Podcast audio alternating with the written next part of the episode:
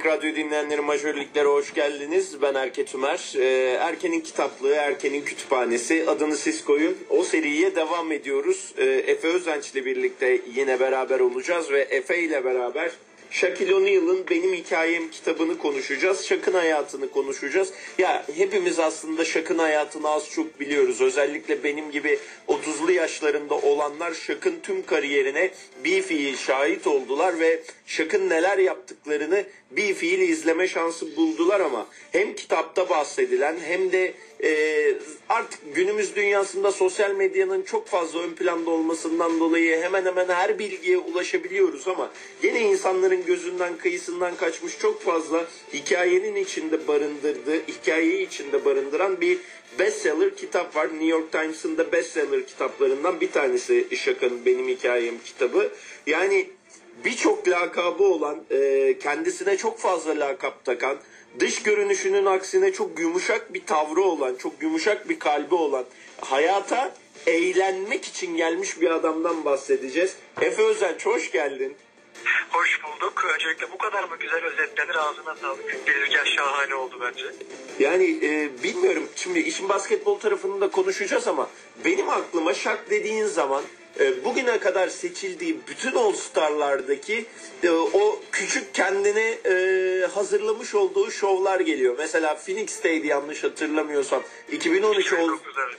Phoenix'teki o- 2009 2009 evet. yani Phoenix'teki All Star'da o e, dans şovu 98'de ayakkabısının içine yerleştirmiş olduğu telefon e, 99'da gene ayakkabısının içerisine bu sefer yerleştirmiş olduğu kamerayla ortalığı yıkıp geçmesi yani e, gittiği her ortamda bulunduğu her yere neşesini de götüren ve enteresan bir adam.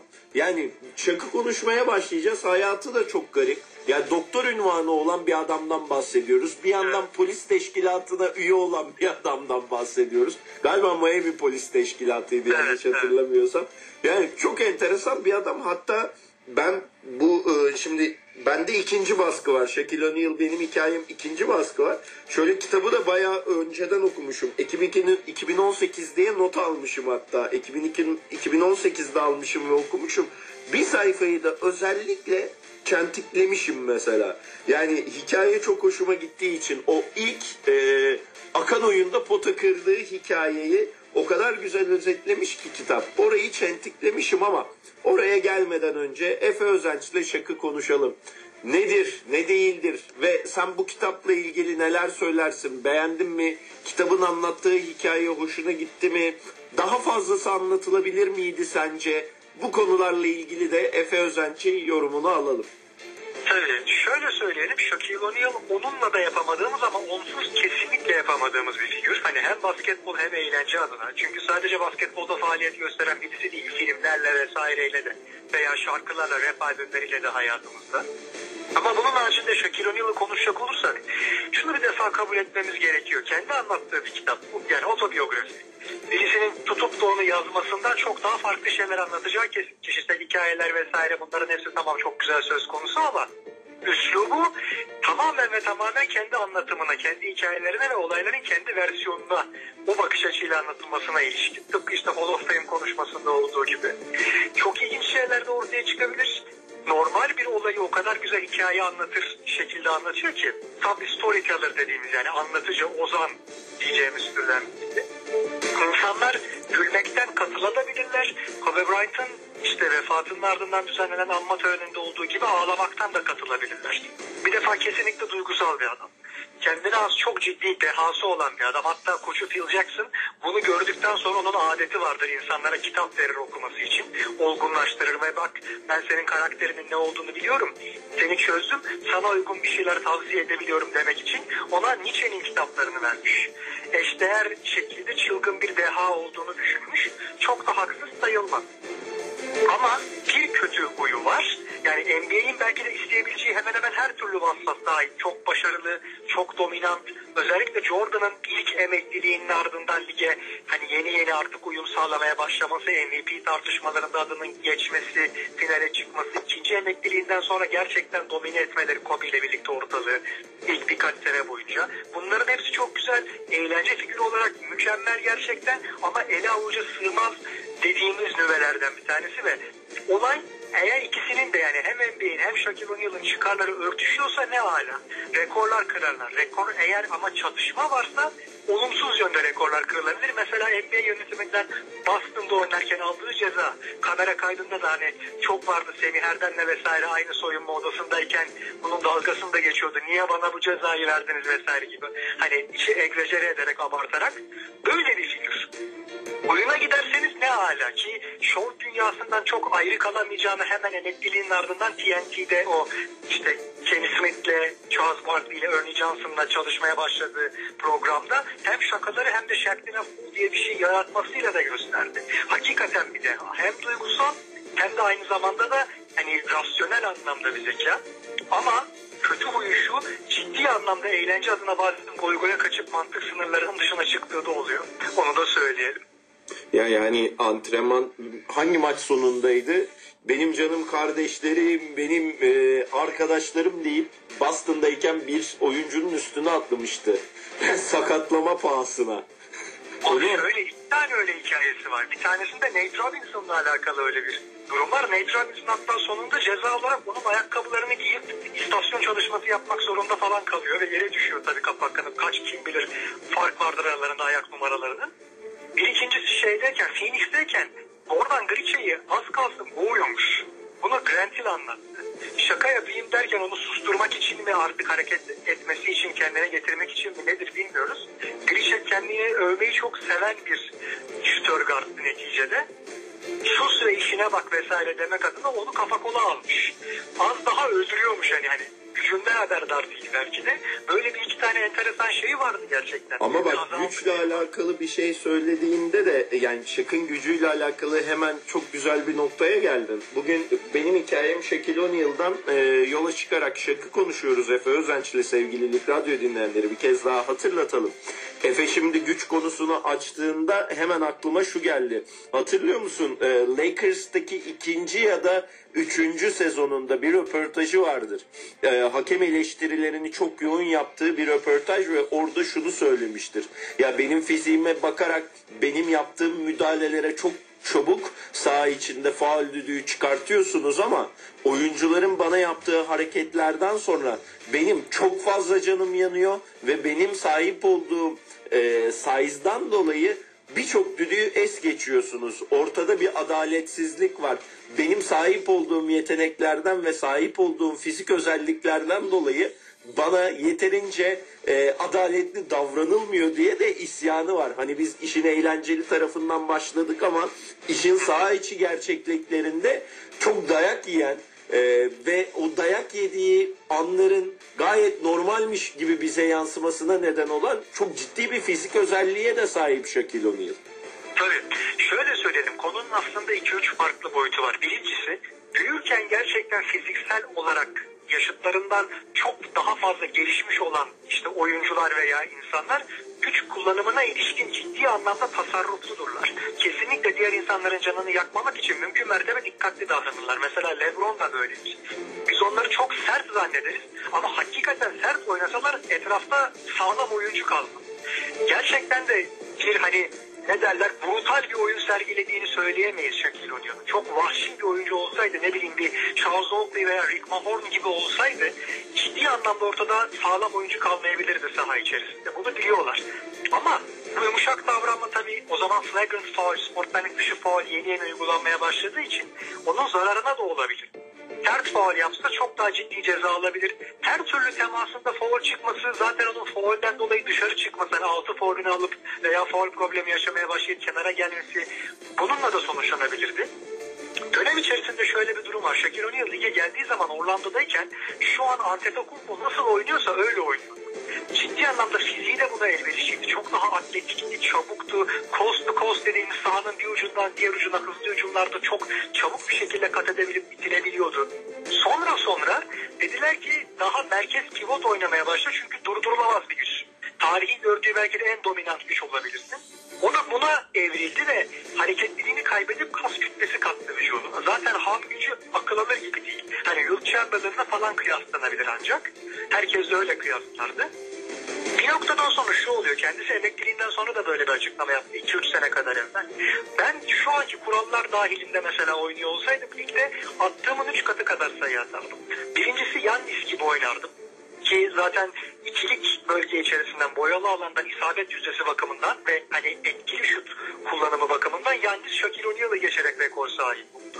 Ciddi anlamda öyle bir güçtü. İkincisi zaten her türlü temasa büyük oyunculara da foul çıkacağı için kolay kolay. Şu an attığımın 3 katı kadar atabilirdim dedi.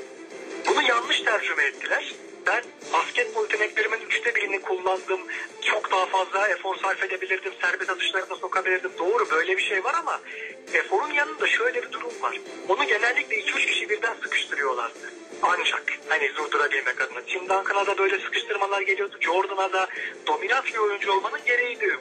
Hatta hack olayı zaten. Şimdi hekeşek diyecektim sen lafı ağzımdan aldın. Greg Popovich'in basketbol literatürüne e, kazandırmış olduğu ve gene Phoenix'e takas olduğu ilk maçta e, daha maçın başında kimsenin ne olduğunu anlayamadığı bir anda şaka yapılan bir faal ve Greg Popovich'in dönüp hoş geldin deyişi vardı. Yani hani e, hakikaten şimdi gülerek anlatıyorum ama gerçekten az önce senin bahsettiğin hikaye atletizmden doğan işte e, kitabın bendeki baskısında 115. sayfadaki o e, Derek Coleman'ın üzerinden gerçekleşen Evet. pota kırma hikayesi yani onun atletizmini onun gücünü ki e, az önce Efe'nin anlattığı dönemde Shaq ş- o dönem yani basketbolu oynadığı dönemdeki 147-150 kilo civarında genelde Shaq basketbol kariyerinde hemen hemen e, sahada boy gösterdi. Yani 100 130 ila 150 kilo arasındaydı ve Shaq lige ilk geldiği yıl y- 2.16 boya 110 kilo falandı ve atletizmi siz düşünün. Ve insanlar evet. o 23 Nisan 1993 gününde bir çocuğun, bir gencin bir potaya asılıp devirebileceğini ve potayı kırabileceğini kimse tahmin etmiyordu. Zaten Şak da olayı tahmin edememişti ve pota üstüne yıkıldıktan sonra bir iki dakika ne olduğunu anlamakla geçirdi. Ve o gün galiba alınan bir kararla potaların da sağlamlığı konusunda e, bir kanun, bir kural, bir değişikliğe gidildi NBA yönetiminden. Şöyle anlatalım olayı. Şimdi ilk başta zaten kendisi doğup büyüdüğü New Jersey yöresinde ciddi anlamda pota kırma sabıkasına sahip olan birisi. Orası zaten bir de genellikle öl ya da öldür mahallelerinden biri olduğu için genellikle gücünü, isyanını o tarz eylemlerle diyelim sahaya yansıtıyor, dışa vuruyor. Şimdi NBA'deki durum farklı. Daha evvel mesela Daryl Dawkins vardı rahmetli. O da çok ciddi güçle smaç basardı iki defa pota kırmışlığı, panya çatlatmışlığı vardı. Ama o zamanki panyalar ciddi anlamda hani demir pota, cam panya diyebileceğimiz özelliklerdi. Şak'ın kırdığı o ilk potadaki maceranın hikayesi biraz farklı. Şöyle ki Derek Coleman normalde onun üzerinden bir pozisyonda karşı karşıya geldiklerinde smaç basabilmiş 2-3 oyuncudan bir tanesi. Hani dunk on dediğim. Tam üzerinden posterleyecek şekilde smaç basabilen bir Michael Jordan var bir Derek Coleman var. Shaquille O'Neal'ın ifadesine göre. Bunu yayın, yani yayınlarda da bir şekilde anlatıyor zaten. İtiraf ediyor. O pota kırma smacı Derek Coleman'ın kendi üzerinden bastığı smaca misilleme, intikam alma sebebiyle. Ve hani böyle bir intikam daha var mıdır tarihte bilmiyoruz ama Dwayne Schmidt falan üstüne düşüyordu hatta az kalsasında. Gazan Petrovic de oradaydı son sezonundaydı. Ve herkes hani farklı bir şeye geldiğinin artık farkında ve daha sonra bir kere daha potayı aslında kırdı demeyelim o süspansiyonunu kırdı. Yani potanın ayakta kalmasını sağlayan düzeneğin en azından diyelim ne derler onun hani çelik süspansiyonunu mu mahvetti? Pota yere indi komple ikinci kırdığında da. Sonrasında Ahmet Reşat'la işte bu NBA Inside Staff programı yapılırken bir tane de gövde gösterisi olsun diye smaç basayım dedi.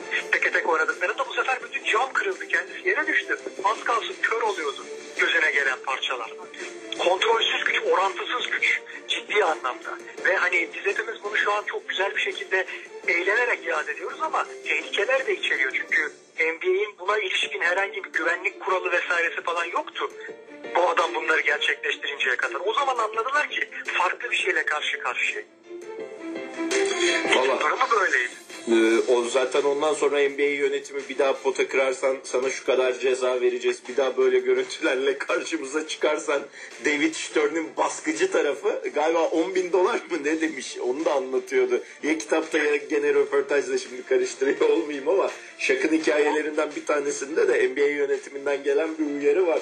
Ve bu arada duygusallığı noktasında da Hani e, bu kitabı yazarken e, Philip Harrison'a ve e, Lucy O'Neill'ın e, anısına armağan ettiği bu kitap e, duygusallığının ne kadar üst boyutta olduğunu gösteriyor. Philip Harrison'dan da biraz bahsetmek lazım belki. Onun kariyerini nasıl şekillendirdi, onu buraya getirirken hangi yollardan alıp geldi. Bir de Şak'ın şöyle bir tarafı var. Tabii NBA'de birçok oyuncunun başına gelen bir durum. Aslında anne baba ayrılığı ve sonrasında iki farklı karakterle büyümenin getirmiş olduğu bir disiplin, bir gayri disiplin durumu var aslında. Onu şöyle söyleyelim yani askeri disiplin neticede bir insanın hayatına çok şey katabilir mi? Katabilir tabii. Shaquille O'Neal bizzat kendisi asker değil. Biyolojik babası aslında basketbolcu genlerini aldığı kişi. O da zamanında Seton Hall'dan basketbol bursu almış vesaire birisi ama çocuklarını bırakıp kaçmış da bir baba figürü. Yıllar yıllar sonra sadece merhabalaşmak için buluşabiliyorlar vesaire. Üvey babası olan işte Harrison şöyle bir insan çavuş neticede yanılmıyorsam hava kuvvetleri. Hava kuvvetlerinde çavuş diye biliyorum ben de. Evet. Ve şöyle bir insan onun görev icabı olarak birkaç yer birden dolaşıyorlar. Texas'a da gidiyorlar. Al- Almanya'da da bulunuyor mesela daha genç yaşta. Bunların hepsi insan hayatına küçük yaşta çok ciddi şeyler katabilir ama bir de üstüne şöyle bir durum var. Shaquille O'Neal gibi eğlence peşinde inanılmaz iri, başını belaya sokması veya herhangi bir bela yanında gerçekleştiği vakit üzerine kurşun yağması neredeyse kaçınılmaz olan çünkü o kadar iri bir figür ki başkasına kurşun sıksalar ona gelmesi muhtemel ve birilerini kurtarma içgüdüsüyle önüne geçebilir vesaire. Öyle mahallelerde bunlar. Katı disiplin uyguluyor. Shaquille O'Neal normalde şunu söylüyor. Yaptıkları çocuk istismarı olabilirdi. Baktığınız zaman dayak atıyordu neticede. Cezalandırıyordu. Fiziksel şiddet de vardı. Ama bunu yapmasaydı benim hayatım kurtulamayacaktı. Bu önemli bir açıklama. Yani Nusile uslanmayan etmeli tektir, tektir ile uslanmayanın hakkı kötektir diye bir laf vardır mesela bizde de. Bu ciddi anlamda eleştirilmesi gereken bir şey fakat bazı anlarda insan hayatını nasıl kurtarabildiğini de kişinin kendisi ifade ediyor. Bir başkası olsaydı muhtemelen çocukken ben dayak yiyordum, şiddet görüyordum ve bu yüzden travmatik bir kişiliğim oldu diye şikayet de edebilirdim. Meğerse yani ilginç kısmı Shaquille O'Neal da bu işe yaramış. Tabii tavsiye edilecek bir yöntem değil ama sevgisini şöyle gösteriyor. Her koşulda mutlaka ki onun yanında oluyor ve onun raydan çıkmasını engelliyor. LSU'ya gittiğinde de daha evvel onu basketbolla tanıştırdığında da Sonrasında işte New York'tan çıkıp Almanya veya Teksas'taki askeri üslerde de gelip orada askerler çok ciddi şekilde birbirleriyle zaman geçirmek için maç yaparlar.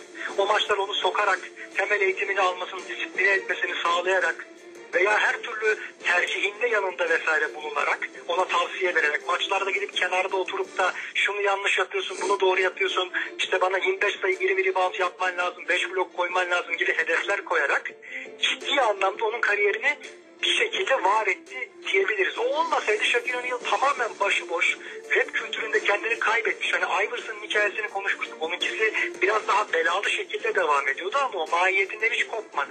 Yani ailesiyle, mahallesiyle birlikte o şöhreti. Shaquille O'Neal da evet harcama konusunda belki bir dünya markasıdır. Ama kazanma konusunda da bunu başarabilmesinin sebebi öyle kriminal bir mücadele değil. Çavuş diye tabir ettiği üvey babası Philip Harrison'ın orada onun yanında bulunabilmesi. Ki mesela şampiyon olduktan sonra Beyaz Saray'a davet aldıklarında da beraber gittiler zaten. Hani hiçbir şekilde onu kendinden ayrı düşünmez. Kendi kariyerini onun yokluğunda bir kayıp olarak görür. Böyle bir açıkçası durum var ve onun için çok büyük bir şans. Yani Louisiana State onu gönderen de o açıkçası. Onu da söyleyelim. Belki de zaten Philip Harrison'ın ona e, nahşetmiş olduğu disiplin e, 2000 yılında tekrar okula dönerek o edebiyat fakültesinden mezun olma isteğini, arzusunu ya da hedefini de oluşturmuş ki 2000 yılında adam tekrar geri dönüp okulu bitirip bir de LSU'nun kendisini e, Hall of Fame ilan etmesini de sağlamıştır. Yani Tabii. bir karakter eline attığı her alanda, her branşta başarılı mı başarılı olur mu? Ki genelde e, lige gelen oyuncular bir daha eğitimlerini tamamlamak, okulu bitirmek gibi bir gayeleri olmuyor ya da bu noktada bir çaba içerisine girmiyorlar. Zaten kazanılan paralar, danışmanlar, ticari hayat derken e, işin e, akademik tarafını çok önemsemiyorlar ama Şak bu noktada aktif sporculuk kariyerine devam ederken okulunu bitirmek istemesi ya da bir diploma sahibi olmak istemesi onun çok özel olduğunu da bize hissettiriyor bir yandan.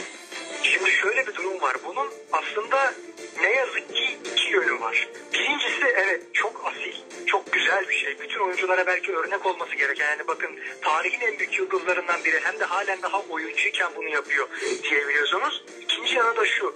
Bu kadar şeye vakit ayırabiliyorsan demek ki çok fazla boş vaktin var. Niye gidip idman yapmıyorsun? Niye işini yapmıyorsun? Daha fazla işinde başarılı olmak için çalışmıyorsun.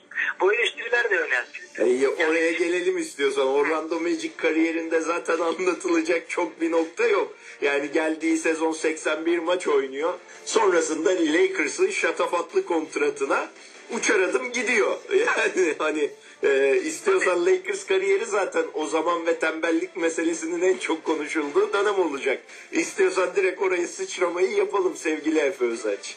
yapalım şöyle diyelim aslında Orlando'dayken işi biraz kendi açısından rahat. Orlando ve Miami'de oynuyor mesela kariyerinde. Bunların hepsi bizim hani Antalya, Muğla gibi aslında çok güzel yazlık, biraz daha tenha ama nispeten de tabii gelişmiş olan eyaletleri veya şehirleri oranı. Florida eyaleti içerisinde. Lakers bambaşka bir yer yani Los Angeles. Gerçekten aynı iklime sahip fakat oranın en kalabalık, Amerika'nın en kalabalık eyaleti neticede. Ve bütün spor dünyası, belki iş dünyasının büyük çoğunluğu orada dönüyor. Yani herkesin hayalidir. Los Angeles'ta oturmak, oynamak veya Chicago'da, New York'ta büyük metropollerde. Hollywood'a yakın olmak, Staples Center'da maça çıkmak. e, Ama bir de şey yani Clippers, Clippers formasıyla değil, Lakers. E, Aynen Lakers formasıyla. Bir de hani e, Efe'nin altını çizdiği notlardan bir tanesi de şu. Herhalde e, Madison Square Garden'da New York formasıyla başarılı dönemde olması çok daha değerli ama New York'un başarılı olduğu en son dönem hangisiydi ben hatırlamıyorum.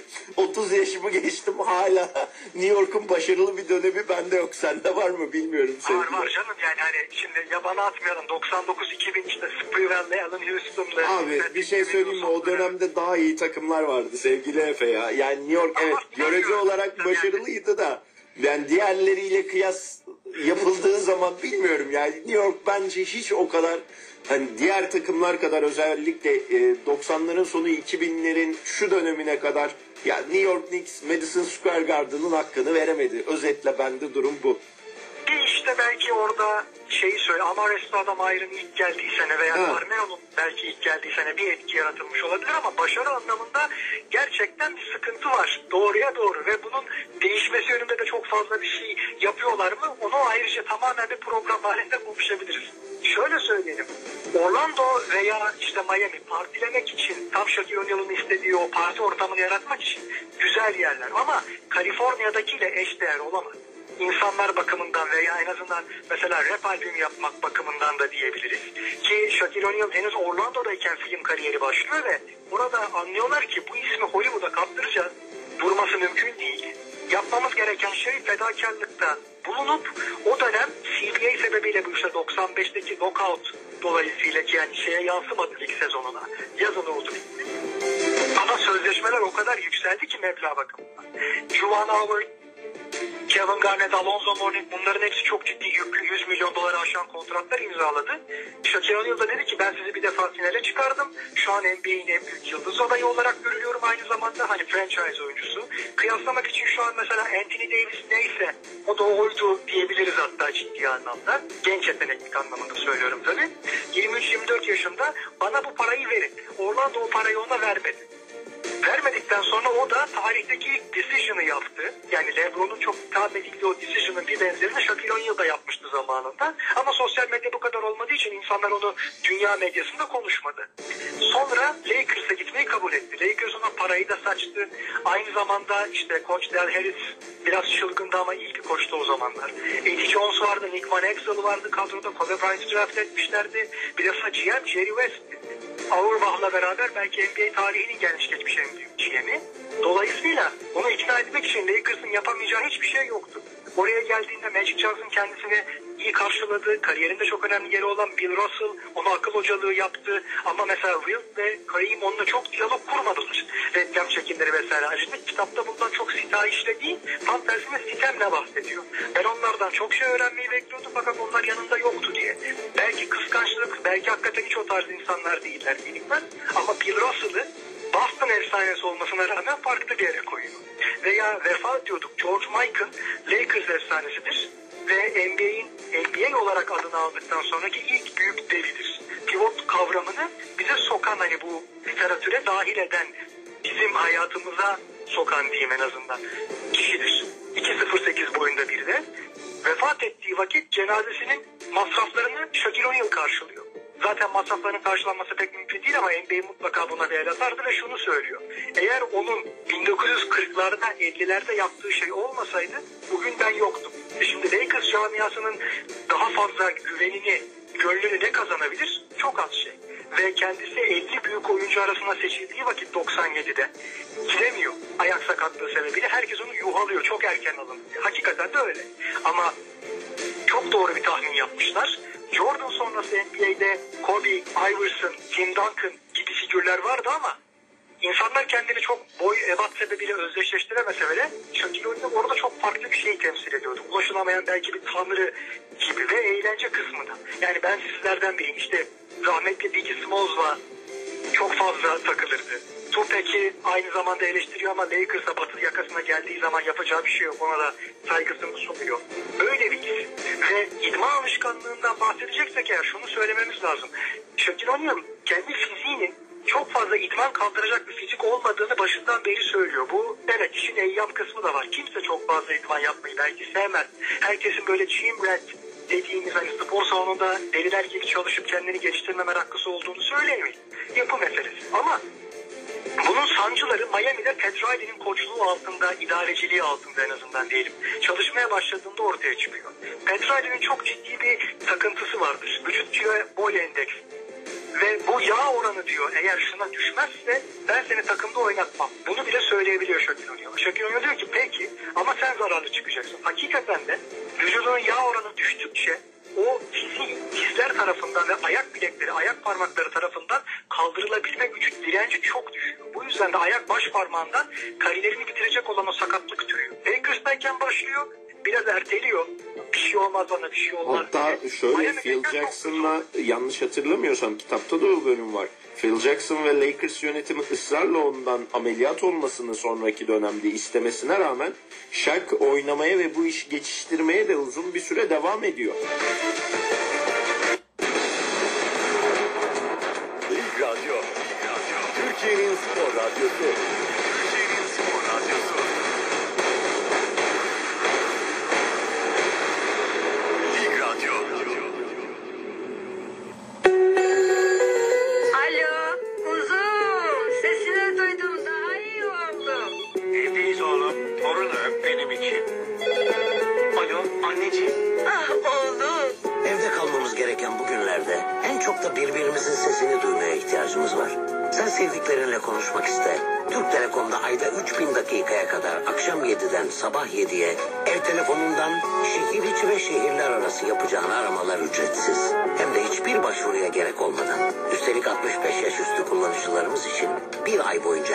Her yöne 500 dakika hediye. Ayrıntılı bilgi Türk Telekom.com.tr'de. Türk Telekom değerli hissettirir. Reklam. Bellona ile evde olmak şimdi çok ama çok rahat. 1 Nisan 30 Haziran tarihleri arasında belirli tutardaki alışverişlerde yatak ve baza hediye. Bu fırsatı kaçırmayın, evinizin keyfini çıkarın. Üstelik %40'a varan indirimler ve bölge özel fırsatlarla. Ayrıntılı bilgi bellona.com.tr ve Bellona bayilerinde. Yakışır bana Bellona. Reklam. İlk radyo. Sporun doğru adresi. sporun doğru adresi.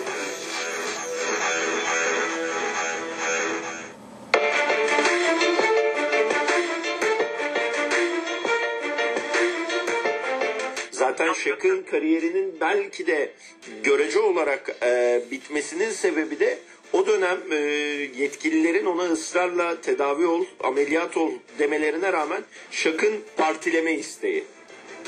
Tabii kesinlikle yani şöyle kimse durduk yere bir ameliyat olmayı istemez. Hele ki yaz mevsimi geldiğinde tamamen gezip tozup parti, eğlence vesaire gibi bir şeyler yapılabilecekse kimse istemez. Ama onun yanında bu konuda onu zapt edecek isimler vardı. Mesela hem Orlando'da hem Lakers'ta yanında bulunan Dennis Scott çok önemli bir kolej oyuncusuydu. Önemli bir NBA oyuncusudur. Hani 3D diye lakabı vardı. Çok önemli bir üçlükçüydü, şutördü. Lakers'ta da beraber şampiyonluk kazandılar. Geçiş hücumlarını üçlükle bitirme konusunda ustaydı mesela. Veya Glenn Rice. Kadronun tecrübelisi olarak çok saygı duyduğu Brian Shaw aynı şekilde. Hem Orlando'da hem Lakers'ta yanında bulunmuş. Ve bu isimler olmasa onlar beraber parti yapmaya gittiklerinde yanında bulunmasalar Shaquille O'Neal'ın çok daha fazla dağıtabilirdi.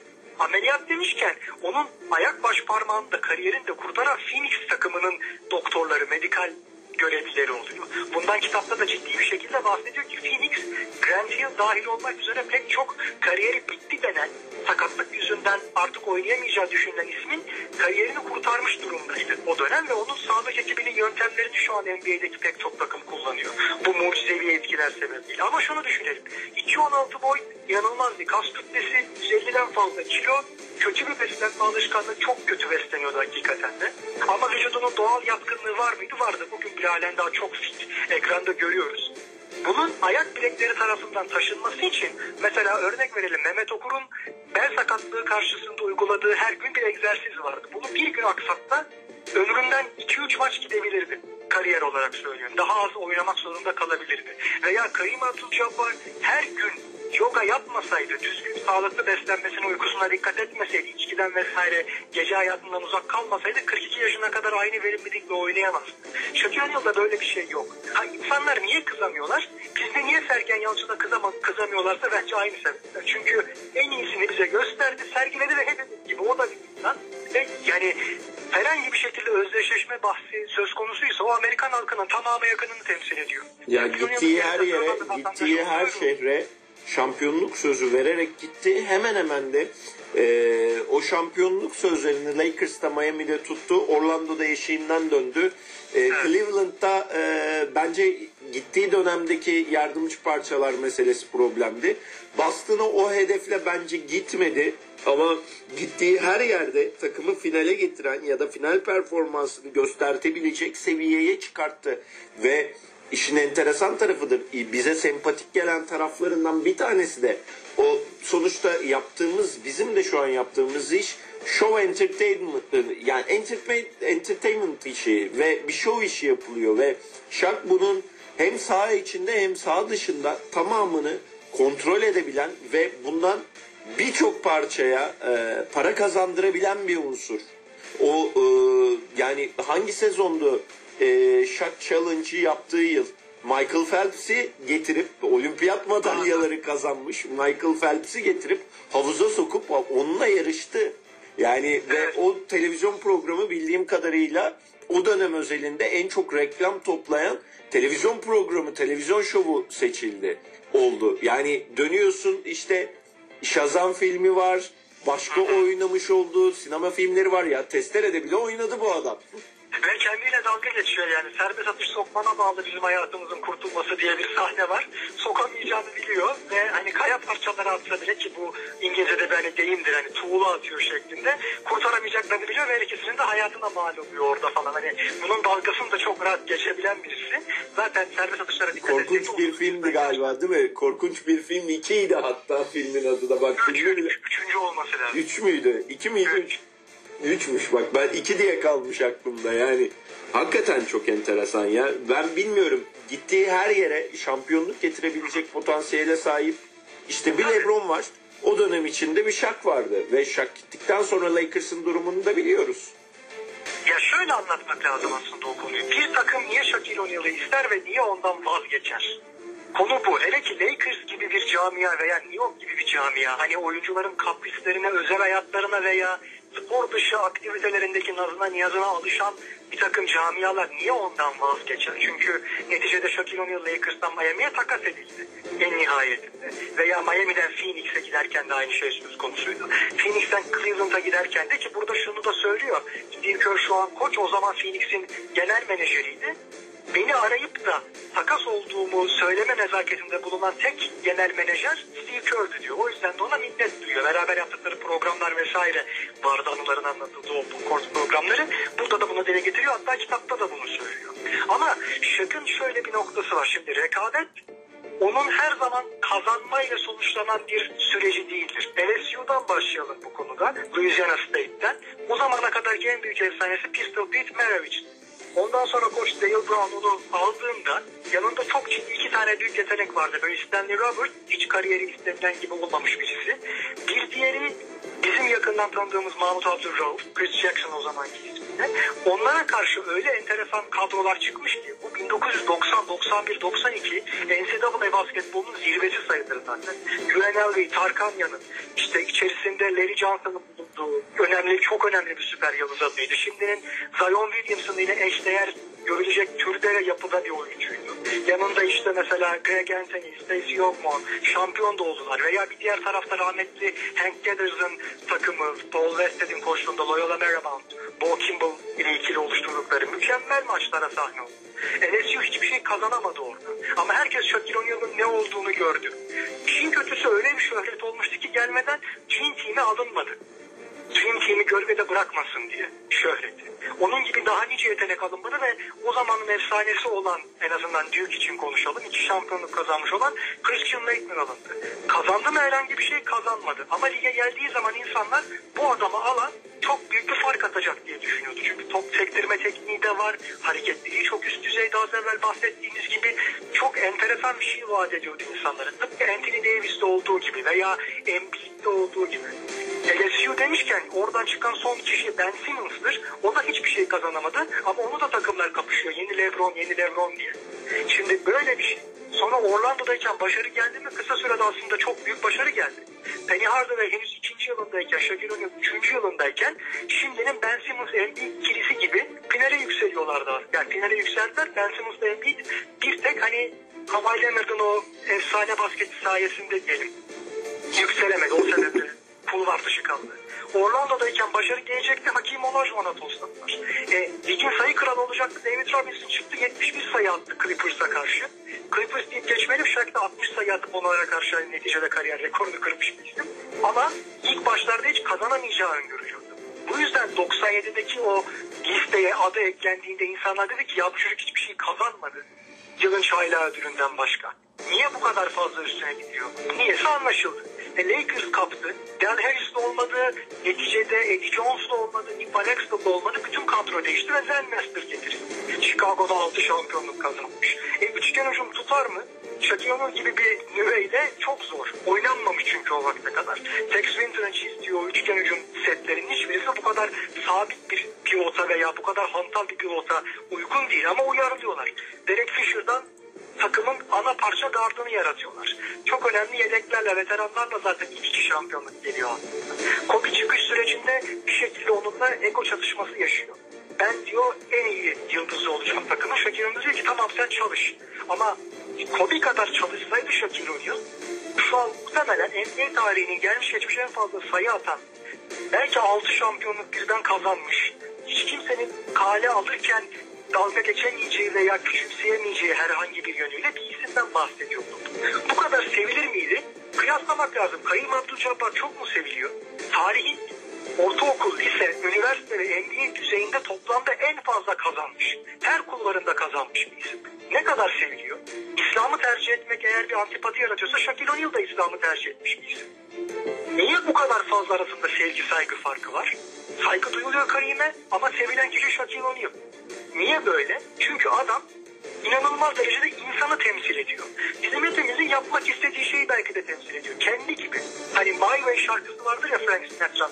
Bunu ciddi anlamda yapabilen bazı isimler var. İşte Bob Knight koçlukta veya Dennis Rodman aynı şekilde. Kendi tarzını yaratıp da NBA'ye daha evvel göstermediği bir şey gösteriyor. Ya bu adam Magic Johnson'ın tavsiyesiyle Starbucks'ın franchise'ını teslim almaya gideceği vakit şunu yapıyor. Elinde Gloria Jeans'ten aldığı bir kahveyle gidiyor.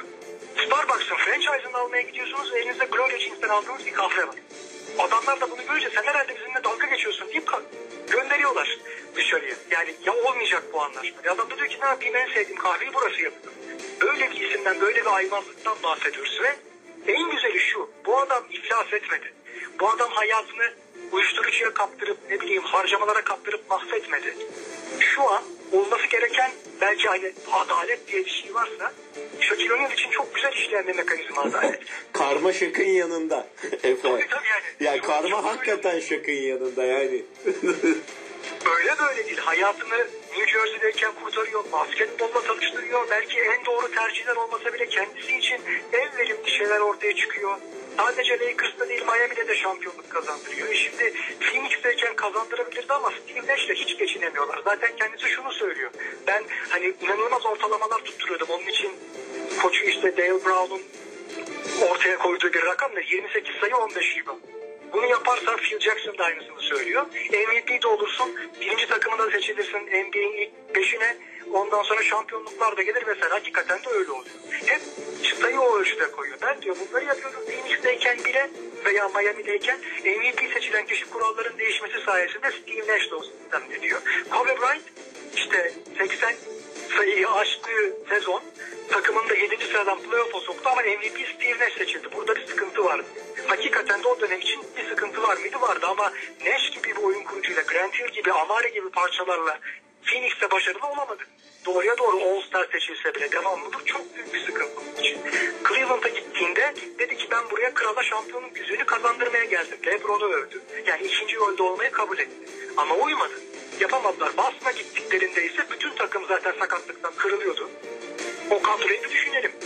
İki sene, üç sene evvel şampiyon olmuş bir takımdan bahsediyoruz. Büyük üçlü Kevin Garnett, Paul Pierce, Ray. Yanlarında Rajon Rondo, Kendrick Perkins'i göndermişler ki kimyayı bozan nokta oydu zaten. Ekibin geri kalanı yeni transferler. Rashid Wallace geliyor bir ara. Jermaine O'Neal geliyor. Shaquille O'Neal geliyor. Bu kadro 5 sene evvel falan toplansaydı 82 galibiyet 0 mağlubiyetle tamamlar. Ama işte sağlık pek çok şeyi engelliyor. Yaşlanmış bütün o kadro şampiyonluk kazanamadı. Olmadı. Doğu'nun da yükselişte olduğu bir dönem içerisindeydi. Neticede gitti iki tane yere şampiyonluk kazandı. Ama Lakers'ın o şampiyonluklarına da biraz bakmak lazım. Yani 2000'deyken bu ilk hanedanın kurulmasını sağlayan 7. maç batı finallerinde 15 sayı geriden geliyorlar Portland karşısında ki hakemler de biraz doğuruyor onları. Ama orada Phil Jackson'ın söylediği bir şey var son molada. Arkadaşlar bu takıma karşı hazırlıklı değilmişiz. Hepinizin önümüzdeki sezon görüşeceğiz. Yaz kampında görüşmek üzere diyor. İnsanlara moral falan vermiyor. O noktadan sonra Shaquille O'Neal diyor ki ya abi pabuç bağlı. Bu iş bitecek. Kobe ile anlaşıyorlar hani filmlerde olur ya karşılıklı bakışıp anlaşma. Ve 15 sayıdan geriden getirip maçı kazanıyorlar. O noktadan sonra zaten işte önce Indiana'yı sonra Philadelphia'yı eze eze bir şekilde yeni, ya eze eze demeyelim de yeni şampiyon oluyorlar. Ve 2002'de bütün tarihin en skandal serilerinden bir tanesi Sacramento'ya karşı. Hakemler de bu maçta şike olduğunu itiraf ediyor daha sonra zaten. Küçük piyasa takımının, küçük şehrin takımının final oynamasındansa bir maç daha uzaması mesela o serinin 100 milyonlarca dolar kazandırıyor yayın haklarından dolayı. Ee, Bu oyunculara ve takımlara da yansıyor. Veya büyük pazar takımının finale çıkması çok farklı bir şey anlamına geliyor. Bunların da ne yazık ki bir takım kötü şöhret düşürdüğü üç tane şampiyonluktan bahsediyoruz. Ve kimse inkar edemez. Shaquille O'Neal o zamanın en büyük oyuncusuydu. İkinci bir oyuncu bile koyamazdınız yanına dominanslık bakımından. Ama o şampiyonları tek başına kazandığını kimse iddia edemez. Ana parça o. O olmazsa şampiyonluklar kazanılamazdı. Ama doğru parçalar olmazsa Shaquille O'Neal da bir takımı sıfırdan belki hani playoff'un en üst noktalarına çıkartabilirdi ama yüzük kazandıramaz. Böyle bir durum da var. Çok doğru oynadığını, mükemmel bir fundamental olduğunu falan iddia edemeyiz. Doğru yönetimler içerisindeyken bu bir şey ifade ediyor. Mesela Miami'deyken Dwayne Wade'in o inanılmaz serisi olmasaydı hatta belki biraz şaibeli. Şaibeli. Dallas'a karşı. 2-0'dan 4-2'ye getiriyorlar ve inanılmaz derecede foul kullanıyor. Dwayne Wade son çeyreklerde. Her temasta foul çıkıyor. O noktada belki o yüzüğü de Shaquille O'Neal kazandıramamış olacak. Ve hatta Shaquille O'Neal'dan daha fazla Alonzo Mourning'in payı vardır belki o şampiyonlukta. Çünkü böbrek sakatlığı bitmiş kariyer geri dönüyor ve maç başına 5 blok ortalamayla falan oynuyor. Yani bütün o içeriği karartan, penetre eden, herkesi mahveden kişi iş etiğiyle Alonzo Mourning. Shaquille O'Neal'la aynı draftta bir sıra arkadan seçilip yani bütün kariyeri boyunca en yakın rakibi olarak gösterilmiş kişi. Sakatlıklar ve hastalık çıkana dek. Ama Hall of Fame konuşmasında ona da teşekkür ediyor. Yani şampiyonluğu kendisinin bir yere kadar takım getirdikten sonra kazandırmadığını biliyor. O doğru parçalar olmasaydı Shaquille O'Neal belki halen daha işin koy koyundaydı. Kazanmış olması ne hala. Ama hiç kazanmayabilirdi. Mesela Charles Barkley hiç kazanamadı. Karl Malone kazanamadı. Charles Barkley de bir eğlence figürü. Kimse çıkıp da ona biz senin yorumlarını hiçbir şekilde kale almayız sen yüzük bile kazanamadın der mi? Demez. Kaybettiği kişi Michael Jordan'dı çünkü. Ve doğru yapı içerisinde neler yapabileceğini zaten 93'te ortaya koymuştu. Shaquille O'Neal da böyle. Şansına doğru isimlerle bir araya gelebildi ve önemli bir miras bıraktı diyelim. Yüzüksüz de kalabilirdi. İşten ki Lakers'ın o ilk yıllarında Del Harris'in koçluğunda kimlere nasıl takıldıklarını konuşmaya kalksak ayrı bambaşka bir program yapmamız gerekir. Şunu unutmayalım. Lakers gibi bir market pazarsan, New York gibi bir pazarsanız ve elinizde biraz daha güçlü bir kadro varsa gerekli bağlantılar kurulduktan sonra sizin önünüz bir noktaya kadar açılabilir. Ondan sonrası sizin de gerçekten kalite arz etmenizle alakalı.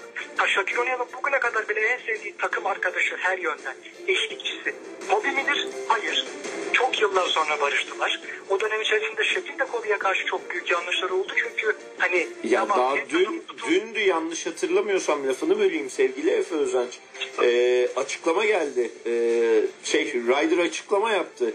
Şak bana Kobe ile kavga etmem ve Kobe'yi dövmem için 10 bin dolar teklif etti diye e, açıklaması var.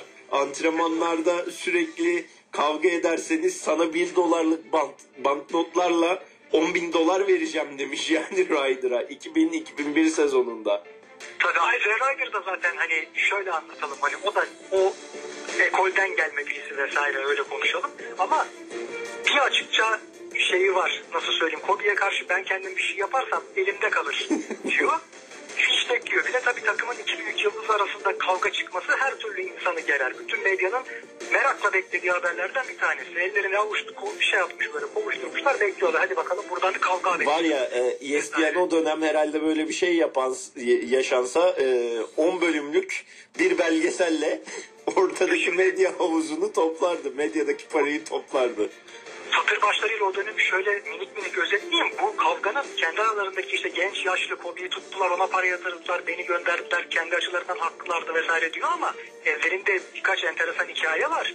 Kobe Bryant'ın o tecavüz davasıyla suçlandığı dönem içerisinde çok takımın dinamiği dağılmış. Shaquille O'Neal onun arkasında durmaktan sadece suçluluğu ispatlanana kadar herkes masumdur demektense böyle bir şey yapmış olabilir belki vesaire diye basına demeç vermedi gidip Kobe ile hiç antrenmanlarda bile yüz yüze bu konuda konuşmaması, destek vermemesi veya bunun arkasından o dönem toplanan o dev takım Gary Payton'ın Karl Malone'un getirilmesinden sonra Karl Malone'la çok yakın arkadaşlığı var. Kobe Bryant'ın fakat bu davalar için gidip gelirken uçakla mahkemeye Karl Malone'un kendi eşine uygunsuz davranışlarda bulunduğunu falan öğreniyor Kobe Bryant. Ve onu tehdit ediyor gidip sen kaç yaşında adamsın niye böyle bir şey yapıyorsun falan.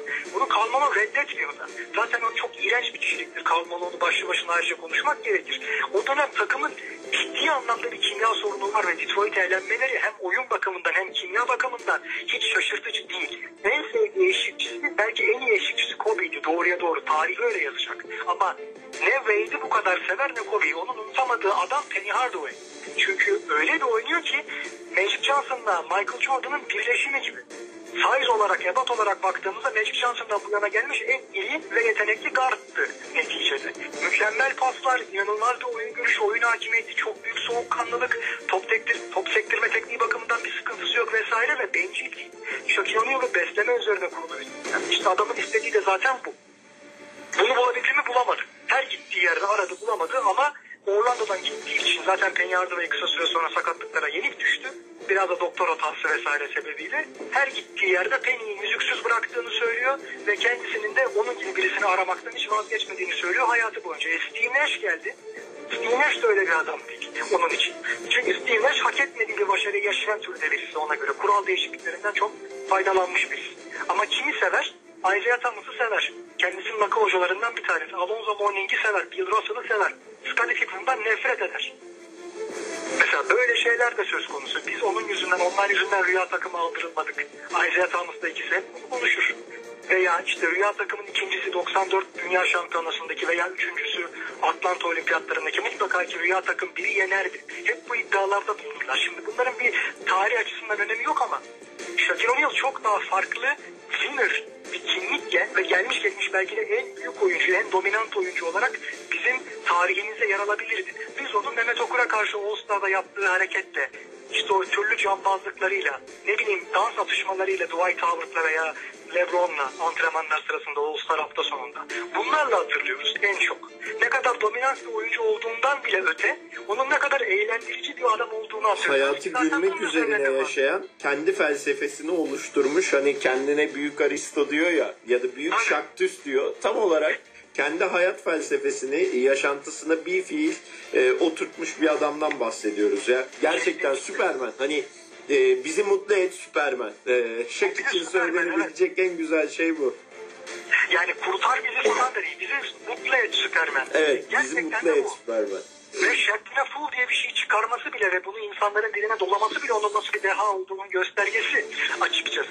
Yani bundan evvel de bazı tabii eğlenceli şeyleri var. Selfie'yi ben buldum diyor. All Star'da bir kameramana çarptıktan sonra kamerayı alıp kendisine doğrultup işte saçını başını düzeltmesi saç taraması Şimdi Doktor O'Neill diyor her yerde kendisine saygı uyandırması ama bunu şuradan düşünüyoruz ya bu adam bu payeleri bu sıfatları kendine goy goy yaptırabilecek bir espri malzemesi olarak mı kat etmiş almış hepsini edilmiş yoksa hakikaten hayatta böyle bir amacı var mı işte bence Shaquille O'Neal bunların ikisinin de birleşimi. Valla şu karantina günlerinde çocuklarını alıp e, imkanlar doğrultusunda evinin içerisine bir DJ set kurup hep beraber dans ediyorlarsa hayatının her noktasına bu eğlenceli olma durumunu ve en kötü anda bile gülmek e, ihtiyacına sahibiz e, kafasını yaşıyor olması bence e, işi geekle yani geyikle e, espriyle getirmediğini de bence gösteriyor. Bu hayat felsefesini her noktaya e, oturtmuş gibi geliyor bana. Bilmiyorum sevgili Efe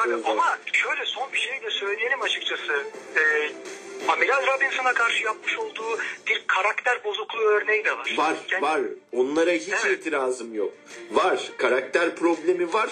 Ama bir yandan da Yani bunu her yaparken gene masum olduğunu hissettiriyor. Yani bazı şeylerin o küçük insani cahilliklerle yapıldığını hissediyorsun şakta. Ama aslında şunu söylüyor. Benim böyle bir rekabete ve vicdan azabına ihtiyacım vardı ki bu yalan söylediğimin bilinciyle ona karşı daha iyi oynayayım onu ezebileyim diye. Patrick Ewing'e karşı öyle bir şey yapmadı. Onu ustası olarak görüyordu neticede ama hep ona karşı da sert oynuyordu. Öte yandan Patrick Ewing emekliliğini açıkladığı gün Shaquille televizyon programına konuldu. Canlı yayında ağladı duygusallıktan. Bu adama biraz saygı gösterin diye. Hakim Olajuwon'u ezemediğim gücümle ürkütemediğim ve hani bullying dedikleri veya işte intimidate dedikleri korkutamadığım, sindiremediğim tek adamdı diyor ve beni maşallah alaşağı etti diyor. Bunu da söylüyor. Bu, bu tarz bir şekilde yiğidin payını yiğide veriyor. Ama David Robinson'a karşı yaptığı çok büyük ayıp ama yıllar sonra özür diledi artık ne kadar kabul olunur vesaire bilmez. Adamın bütün mirası David Robinson'ın Kaptan Amerika gibi. Bütün örnek vatandaş, herkes yani O'Neal'ın tam antitezi. Partilemeyin, evinizde oturun, derslerinize çalışın, iyi bir vatandaş olun, kariyerinize dikkat edin, gece hayatına çıkmayın diyen bir örnek figüre karşı bile böyle bir ithamda bulunması. O dönem Reebok bile şeyi söyledi hani anlaşmayı iptal edebiliriz vesaire diye ki kaç milyon dolarlar kazanmışlar. Böyle şeyleri de var ama totalde o bizim için hakikaten Sergen Yalçın'la mukayese edilebilecek bir figür bence. Ben öyle düşünüyorum. Efe Özenç ağzına sağlık. Kesintisiz geldik bu noktaya kadar. Şaka bir program yetmezmiş hakikaten.